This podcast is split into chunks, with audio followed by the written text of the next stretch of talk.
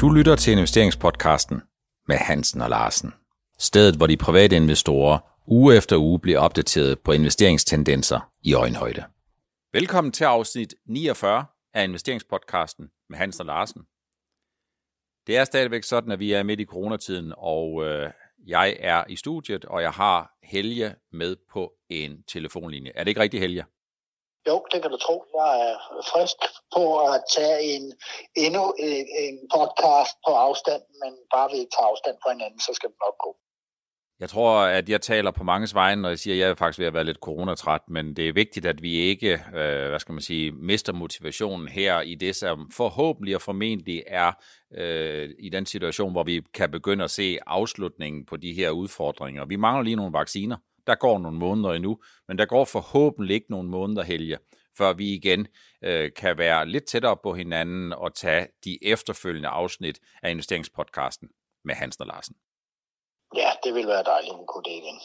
Det vi skal snakke om i dag, det er først og fremmest noget af det, som optager mange investorer, som mange investorer snakker om, og så mange eksperter de forsøger at kloge sig lidt på, nemlig om det vi har set siden bundformationen i marts måned, hvor aktierne er steget rigtig, rigtig meget, og hvor investeringsøkonomien den kører parallelt med den virkelige og den rigtige økonomi, som stadigvæk er meget udfordret, meget afhængig af hjælpepakker, meget afhængig af yderligere stimulans og lave renter. Om vi der er kommet i en situation, hvor, øh, hvor aktierne er steget så meget, og andre risikofyldte aktiver er steget så meget, at vi er kommet op i det rigtig, rigtig farlige boble-territorium. Jeg vil godt starte med at spørge dig, Helge. Aktier, er de dyre eller billige?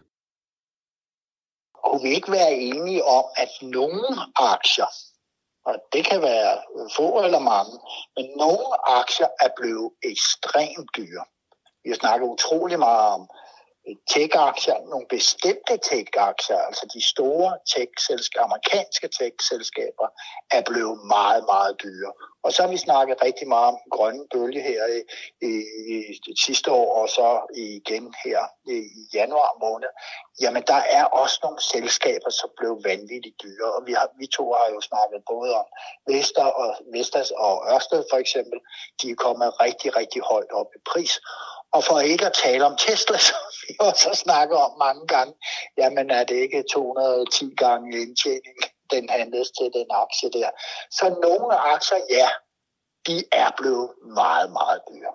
Så vil jeg godt udfordre lidt, Helge, og så sige, i tilknytning til, om aktier de er dyre eller billige, så tænker jeg faktisk, at det mest relevante, det er, er aktierne blevet for dyre, og betyder det noget for, om aktierne er blevet for dyre. Og når jeg siger det, så er det jo fordi, der er rigtig mange, som tager udgangspunkt i, at hvis en aktie sætter en ny rekord, hvis et indeks sætter et ny rekord, så er vi inde i en situation, hvor tingene udvikler sig til noget, der ikke er holdbart. Og det mener jeg jo decideret er en misforståelse. Og det er fordi, hvis man kigger langsigtet på det, ikke nødvendigvis for alle aktier, men på aktieindeksniveau, så vil det altid være sådan, at efter en top, der kommer en ny top. Det kan godt være, at der kommer en korrektion i mellemtiden, men efter en top vil der altid komme en ny top, og det vil der jo, fordi alibiet for, hvad en aktie skal koste, eller hvad et aktieindeks skal koste, det er jo den langsigtede indtjeningsudvikling i selskaberne. Og den langsigtede indtjeningsudvikling i selskaberne, den ligger så nominelt på noget, der ligner en 4, 5, 6, 7 procent. Og det vil så sige, at efter en top, der vil jo altid komme en ny top. Er det ikke sådan? Jo, du, ja, altså du har fuldstændig ret i det der. Altså, vi tager bare forskud øh, på, på glæderne i de her i mange selskaber ved at kigge endnu længere ud, altså have en endnu længere horisont, end vi har haft tidligere, fordi vi har en om, opbremsning lige nu øh, på grund af corona. Øh, og så tænker man, jamen der kommer jo nok et rekyl bagefter, og det er ikke kun på økonomien generelt, men, men især en, et, et vækstrekyl i nogle bestemte sektorer og nogle bestemte selskaber. Og dem har vi priset ind nu, og så kan spørgsmålet så, kommer der nogle krydspunkter, hvor man sådan mener, at de løbende resultater, der tækker ind for de her virksomheder og sektorer, kommer der et krydspunkt, hvor man synes, puha, det, der, der, det går ikke så godt alligevel, som vi havde troet. Og så kan der jo komme så et setback, altså hvor, hvor vi ikke får øh, sådan en altså, vi, vi får ikke en boble, der, eksploderer, der, der eksploderer og, og, og så væksten går ud af, af kurserne i det her. Nej, man kan få jo et tilbageslag, så man får nogle fald undervejs, og det er jo fuldstændig almindeligt, at øh, man korrigerer i aktiemarkederne. Det har det gjort i alle de år, jeg har været med, og sikkert også i, øh, i alle de år, du, du har været med, Per, fordi du er yngre mig. Så øh, der har været korrektioner hele tiden, og det får vi også i det her marked. Det er der ingen tvivl om. Altså en ting, det er jo bobler. Øh, jeg tror faktisk ikke, der er en boble som sådan i aktiemarkedet generelt. Jeg kan godt se, at der er nogle aktier, der er himmelråbende højt vurderet. Om de er for dyre eller billige, det ved vi om 3, 6 eller 9 øh, måneder, når vi kigger på den vækst, øh, som øh, skal retfærdiggøres i aktiekursen.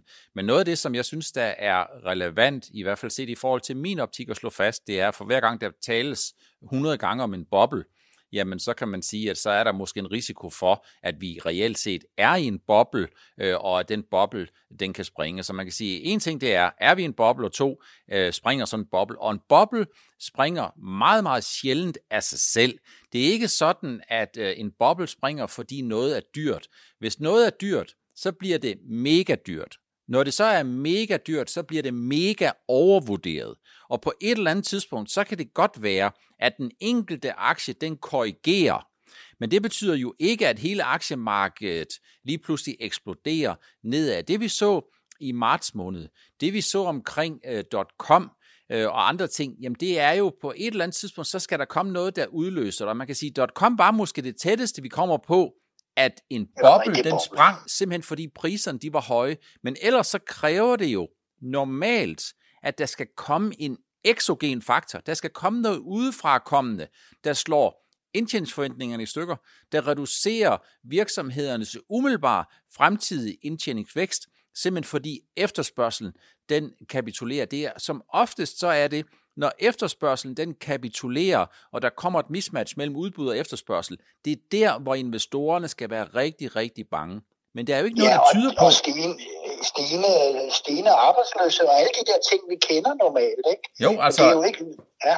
Det er jo, det, er jo, det er jo det, at man kan sige, at, at når efterspørgselen den kapitulerer, eller efterspørgselen den, øh, den bliver mindre, jamen, så er det jo fordi, at væksten aftager, arbejdsløsheden stiger osv. osv. osv.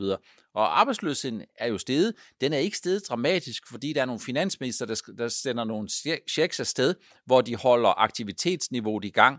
Men vi har ikke udsigt til øh, at komme ind i en situation, tænker jeg, øh, inden for en kortere periode, hvor vi kommer til at se en covid-19 2.0. Vi har ikke udsigt til, at efterspørgselen øh, den kapitulerer. Og derfor så kan man sige, ja, der er en lang række selskaber, hvor prisfastsættelsen den er svær at retfærdiggøre med det, vi kan se i dag. Der er en lang række selskaber, hvor investorerne de har købt ind på en investeringspræmis, som for nogle af selskabernes øh, vedkommende kan være svære at retfærdiggøre.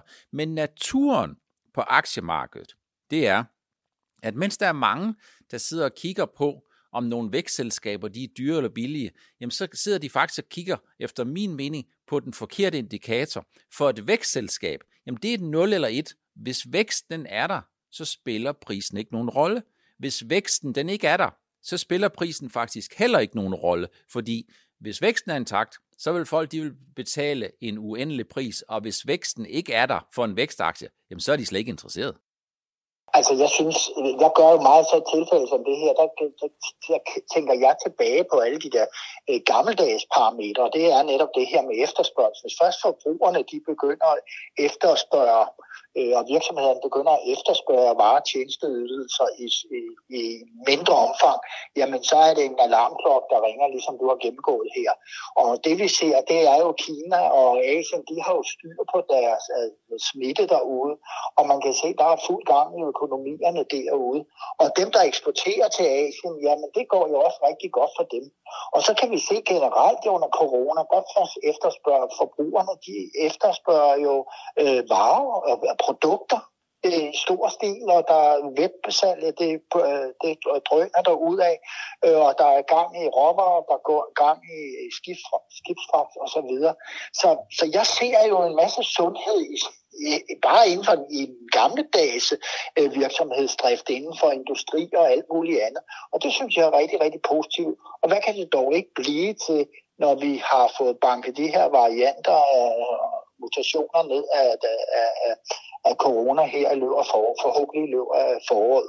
Men omvendt tror jeg så, at væksten og øh, kommer kommer nok først i gang i anden halvår og i, år i 21, fordi udfordringen ser umiddelbart ret store ud i den vestlige verden på, på smittefronten stadigvæk. Altså det her, det er jo ikke for at bagatellisere covid-19 på ingen måde. Det er for at fortælle, at det, der egentlig sker på aktiemarkedet, det er sådan lidt business as usual. Investorerne stikker afsted med de opportune muligheder. Investorerne er allerede i deres opfattelse af, hvad der er mest interessant på aktiemarkedet på den anden side af foråret. De, de er på vej hen lige omkring øh, den tidlige sommer og tænker, hvordan kommer verden til at se ud, når hele verden eller hovedparten af den vestlige verden formentlig har fået som minimum den første, og forhåbentlig også er tæt på at få den anden vaccine. Øh, og så kigger de ikke så meget på, om de vacciner, der så er, om de giver en langtidsholdbar effekt, eller om vi senere kommer til at skulle have nogle højkvalitative vacciner, som for eksempel Bavarian Nordic, eller Svenske Expression, eller Adaptvact, eller hvad det ellers kunne være, arbejder lidt hen i retning af. Investorerne, de kigger efter de, læs, de næste muligheder. Og jeg synes jo, at al den her boblende snak, øh, jamen den kommer igen. Øh, spørgsmålet det er, om der i virkeligheden er en boble i boblesnakken. Ja, det kan man da sige. Lige for øjeblikket er alle medier fokuseret på boblesnak. Øh, Ja, men det synes jeg faktisk, man har haft nogle gange øh, de seneste par måneder. Men det er vel naturligt, at øh, jamen, så er det det, vi kaster os over. Jeg synes, at det, jeg glæder mig mest til, det er sådan set lige for øjeblik at se regnskabssæsonen for fjerde kvartal 2020, øh, og så se, hvilke forventninger, der knytter sig fra virksomhedens side til, til fremtiden. Øh, jeg ved ikke, hvad du mener om det med regnskabssæsonen. Der er jo nogle ting, du har været god til at spå omkring, øh, Per. Det har jo været det her med finansselskaberne, især de amerikanske. Har du de samme gode tanker om, om, om kvartal 4 sådan, og en generel front, både på finanser og tech og hvad der ellers er, ligger af store selskaber forud? Jeg, jeg tror, regnskaberne de bliver gode.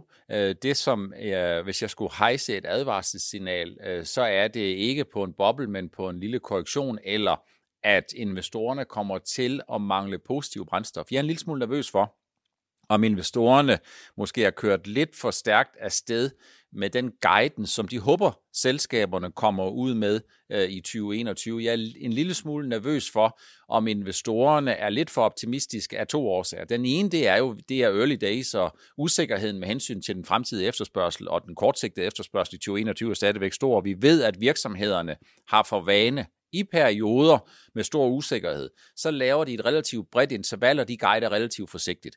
Derudover er det også sådan, at vi er jo i starten af året, og det vil sige, at først i det øjeblik, hvor selskaberne kommer tættere og længere ind i 2021, så har de en bedre fornemmelse for, hvordan 2021 kommer til at, at udvikle sig. Spørgsmålet det er, om investorerne er klar over, at i en coronatid, der giver man bredere øh, guidance, og man er lidt mere forsigtig, og spørgsmålet er, om de i tilstrækkelig omfang er klar over, at 2021 først lige øh, er startet nu, og de fleste selskaber, de vil melde lidt forsigtigt ud. Så jeg tror, at regnskaberne de, øh, bliver meget fornuftige. Jeg tror, at, øh, at for nogle af de danske life science-selskaber, der tror jeg, at der er nogle investorer, som kunne blive en lille smule negativt overrasket over, at dollaren jo ligger noget lavere, end den gjorde sidste år. Jeg tror ikke, det bliver en katastrofe, men jeg tror, at den guidance, man kommer med, hvis det er sådan, at man har en meget positiv eksponering mod dollaren, det vil sige, hvis man får meget ud af, at dollaren stiger, og lider lidt, hvis dollaren den egentlig falder, der tror jeg, at det kunne godt gå hen og blive lidt en udfordring. Men konkret på de spørgsmål, jeg tror, regnskabet de bliver øh, meget fornuftige. Ja, og jeg er enig i det her med life science med, med i relation til dollaren, øh, og det er altså virkelig noget, man snakker om i, i de private investorkredse, som jeg kommer i. Det her, hvor meget påvirker dollarfaldet øh, dels øh, det, der er sket øh, det, det sidste kvartal her, men også fremover. Øh, der, der er jo ingen tvivl om, der er store short interesser i, i dollaren Der er rigtig, rigtig mange, der regner med, at dollaren ryger ned, og så sidder de her økonomidirektører i alle de her life science-selskaber, der skal beregne på fremtiden. De bliver nødt til at guide med, med, med et fald eller i et vist omfang. Øh, men nu, nu er der jo nogle selskaber, øh, der er rigtig gode til at gardere sig mod det der, men øh, de bliver ramt. Altså nu, både Novo, Genmap øh, og hvem der ellers har meget at gøre i USA, og Lundbæk især også, øh, de bliver nok ramt af, af det her dollarfald. Det er helt overbevist om. Altså jeg tror, hvis man skal kigge på dem, så er lige netop som du siger, hvis man kigger på de danske selskaber, nogle af dem, der har den største dollareksponering, så er det selskaber som Novo, det er Lundbæk, det er Demant, øh, Koloplast har lidt, øh, de har en, en i dollar og pund, så vidt jeg øh, husker. Øh, og der er også flere andre selskaber, som har en positiv interesse i, at dollaren den ligger højere, og det bliver et af temaerne. Jeg tror, jeg vil også skynde mig at sige, at jeg tror jo ikke, som jeg har hørt nogle andre sige, på noget dommedags øh, scenarie over for dollaren. Vi så, at dollaren er svækket med øh, i underkanten af 15 procent i forhold til de højeste niveauer, som vi så i 2020. Øh, jeg kan se, der, eller har læst mig frem til, at der er nogen, der forventer en yderligere 10-15% svækkelse af dollaren øh, i øh, 2021. Det tror jeg på ingen måde på. Jeg kan godt se, at dollaren den kan blive lidt svækket. Jeg kan godt se, at dollaren kan tage et par procent, eller 3 eller 4 eller noget af den stil. Men jeg tror på ingen måde, at vi kommer ind i en situation, hvor dollarsvækkelsen den fortsætter med uformindsket styrke, og det skyldes øh, ikke mindst, øh, at, øh, at dollarsvækkelsen nu er blevet konsensus. Så det vil sige, når dollarsvækkelsen er blevet konsensus, jamen så kommer vi jo ind i en situation, øh, hvor de fleste har positioneret sig til det, så kommer man til at mangle noget brændstof i at få dollaren svækket. Det er den ene ting. Og den anden ting, det er jo, at hvis vi kigger på øh, ændring øh, i dollaren, jamen så noget af det, der øh, øh spiller en rolle, jamen det er jo ændringer i renteforventninger, det vil sige ændringer i den relative forhold mellem, hvordan øh, renteforventningerne ændrer sig for den 10-årige amerikanske versus europæiske øh, rente. Og der tror jeg snarere på, at de amerikanske renter, de kører lidt op, eller de kører lidt mere op, end de europæiske, hvis der overhovedet er tale om noget der, og det er noget af det, som understøtter dollaren. Så ja, jeg kan godt se, at dollaren den svækker sig, men jeg kan ikke under nogen omstændigheder se, at dollaren skal svække sig yderligere i samme takt, som det vi så i 2020. Det tror jeg simpelthen er alt, alt for negativt. Ja, det, det har du nok ret i. Da, vi har jo taget et ordentligt øh, knald ned på dollaren, og øh, ja, det er så spørgsmålet, om den kommer yderligere ned. Nu får vi at se. Øh, ja, det har, jeg, jeg, jeg har faktisk ikke de store bud på det, men jeg synes, den er, er faldet temmelig meget øh, allerede på nuværende tidspunkt. Vi optager jo onsdag forud for, at øh, vi udgiver torsdag og onsdag. Det er jo den 20. Og den 20. det er jo D-dagen for øh, Joe Biden. Jeg ved ikke, om Donald Trump på vejen ud øh, lige nikker måske lidt anerkendende til Joe og så siger good Biden. Det kan man måske øh, forestille sig. Øh, men vi kommer også til at få en øh, ny øh, finansminister. Det er jo Jan Yellen. Og Jan Yellen har jo allerede meldt sig ind i kampen og, og sige øh, to ting, synes jeg. Den ene det er, at det er markederne og investorerne, der skal bestemme, hvad dollaren den skal koste. Det er den ene ting. Og den anden ting, det er, at hun har været meget vokal, når hun ligesom snakker om, at der er altså brug for, at vi sikrer os, at vi giver mere stimulans, og hvis vi er i tvivl, så giver vi mere snarere end mindre. Og på den måde, så kan man sige, så er det vel understøttende for aktiemarkederne, og mere af det, som vi allerede har set, og mere af det, som investorerne vel allerede har taget bestik af. Så der er vel business as usual fuldstændig på samme måde, som investorerne måske er blevet en lille smule overrasket over, at Joe Biden ser ud som om, at han vil køre ikke Donald Trumps retorik, men Donald Trumps politik over for Kina videre. Tror du, investorerne er overrasket over det? Det tror jeg faktisk ikke. Altså, det, det har jo været kendt. Han har jo den samme holdning, og det er der jo rigtig mange amerikanske politikere, der har. At, øh, og så, altså, jeg tror faktisk mere det her med, at han vil spritte tech de store tech-branchen op, det tror jeg nok mere, at investorer er bekymret over, end lige det med Kina. Det er jo business as usual i relation til Kina. Men jeg tror, hans retorik bliver nok mere venlig, eller mere afdæmpet, mm. end den Trump har stået på. Ikke? Så. Ja, jeg tror også, at, at han, der er store forskelle, og det er fordi, at uh, på godt og på ondt, og jeg tager hverken stilling for eller imod, fordi jeg har ikke nogen holdning til, men Donald Trump, han har nok, han er nok først og fremmest sin egen, uh, har sin egen måde at gøre tingene på, Øh, øh, og Joe Biden er nok en mere inkluderende person. Jeg tror ikke, man skal tage fejl af, at, at han med hensyn til udenrigspolitikken mod Kina, der mener han det samme, men han har nok en anden og bedre måde, eller en anden og mere venlig attitude, sådan skulle jeg måske hellere sige det, for jeg vil ikke tage stilling til for eller imod, men han har måske en bedre mulighed for at få, øh, om ikke at få kineserne med på det amerikanske hold, så i hvert fald, at det øh, knap skal være helt så øh, fjendtligt. Men jeg har også set nogle udtalelser fra den kommende udenrigsminister, som klart signalerer, at den amerikanske politik, den er altså ikke en politik, som går sammen med Donald Trump ud af døren. Det er altså en politik, der er fuldstændig kommet for at blive. Ja, men omvendt er der altså også i Udenrigsministeriet røget nogle af de gode gamle øh, hvad hedder, diplomater ind, som har arbejdet internationalt øh, i mange år og har et godt netværk. Så man, man satser altså på nogle personer, som øh, er forhandlingspersoner. Mm. Og øh, det kunne være måske lidt anderledes end den konfrontationspolitik, som øh, Trump har kørt.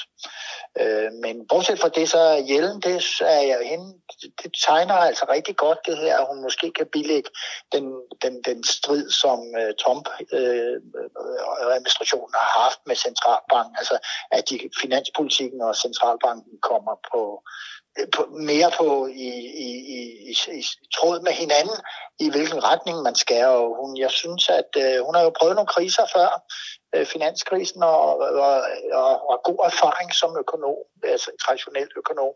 Så ja, det, det, det, det tror jeg beroliger aktiemarkederne i høj grad hun har en god erfaring med det, og hun har en god føling med det, og vi får jo den forlængede arm, og vi får jo egentlig, selvom pengepolitikken den skal fastsættes fuldstændig uafhængig af politiske interesser, ja. så tror jeg måske mere, at Janet Yellen, hun er en økonomisk finansminister, end hun er en politisk finansminister. Og det vil investorerne både tage godt imod, og det vil de være meget trygge ved. Ja, helt klart.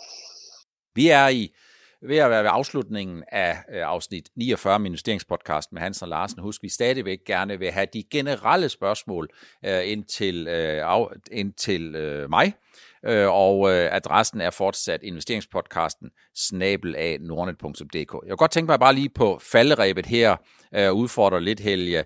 Øh, noget af det, som jo har drevet øh, øh, tech-aktierne, jamen det har jo været, at vi har set, at renterne har været lave, og de har været faldende. Det, det har en positiv understøttelse af de multiple, som man kan handle på. Hvis nu vi kommer ud i en situation, hvor Goldman Sachs at de får ret og regner med, at en 10-årig amerikansk rente slutter året øh, noget højere end den, vi ser i dag, vil det så betyde, øh, at vi kommer til at se, at folk øh, og investorerne de kapitulerer i tech, som kan give mange rumlerier i aktiemarkedet, eller vil det bare betyde, at pengene bliver i aktiemarkedet, og så skifter de tech ud med nogle af de mere konjunkturfølsomme og nogle af de mere rentefølsomme aktier?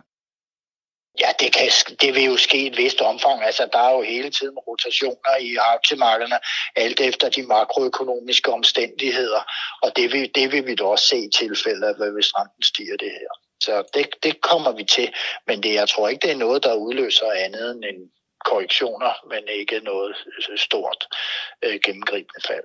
Det udløser sikkert nogle korrektioner, det kan udløse nogle rotationer, men det er ikke for mig at se noget, der nødvendigvis gør, at aktiemarkedet kommer til at ryste rigtig, rigtig meget, medmindre vi kommer til at se, at de 10-årige renter, de kommer til at stige meget mere end det, der ligger øh, øh, i forventningerne for nærværende. Og der skal vi jo huske på, at den amerikanske centralbank har jo sagt, at øh, det, som er udgangspunktet for deres pengepolitik, det er en 2% inflation, og i en overgangsperiode, så kan de sådan set godt se, at vi i en længere periode, det vil sige 3, 6 eller 9 måneder, skal, skal komme ind i en situation, hvor vi overshooter på de 2%. Så det kan godt være, at de lange renter, de kører lidt op, men det er ikke sikkert, at det får nogen særlig betydning og særlig indflydelse for så vidt angår øh, Fed Funds. Altså, jeg vil sige, at aktiemarkedet, de hader usikkerhed. Det vil sige, at kommer der noget, der ligger inden for rimelighedens grænser, uanset om det i første omgang kan virke lidt negativt for de aktier, man har, jamen så kan man godt sluge den kamel. Men hvis der kommer noget uventet, og et uventet stor stigning i nogle ting, jamen så reagerer man kraftigt, og sådan har det vist altid været. Lad det være det sidste øh, af det, som vi havde med øh, i afsnit 49 af investeringspodcasten med Hansen og Larsen. Jeg glæder mig allerede til næste uge, afsnit 50, øh, og øh, jeg tror stadigvæk, vi er nødt til at holde distancen. Vi holder kontakten på distancen, men lad os se, om vi ikke kan, øh, endnu en gang i næste uge kan måske få lidt investeringsperspektiver fra dig, Helge, men også fra de mange gode spørgsmål, som vi får ind fra lytterne. Tak fordi, at I lyttede med.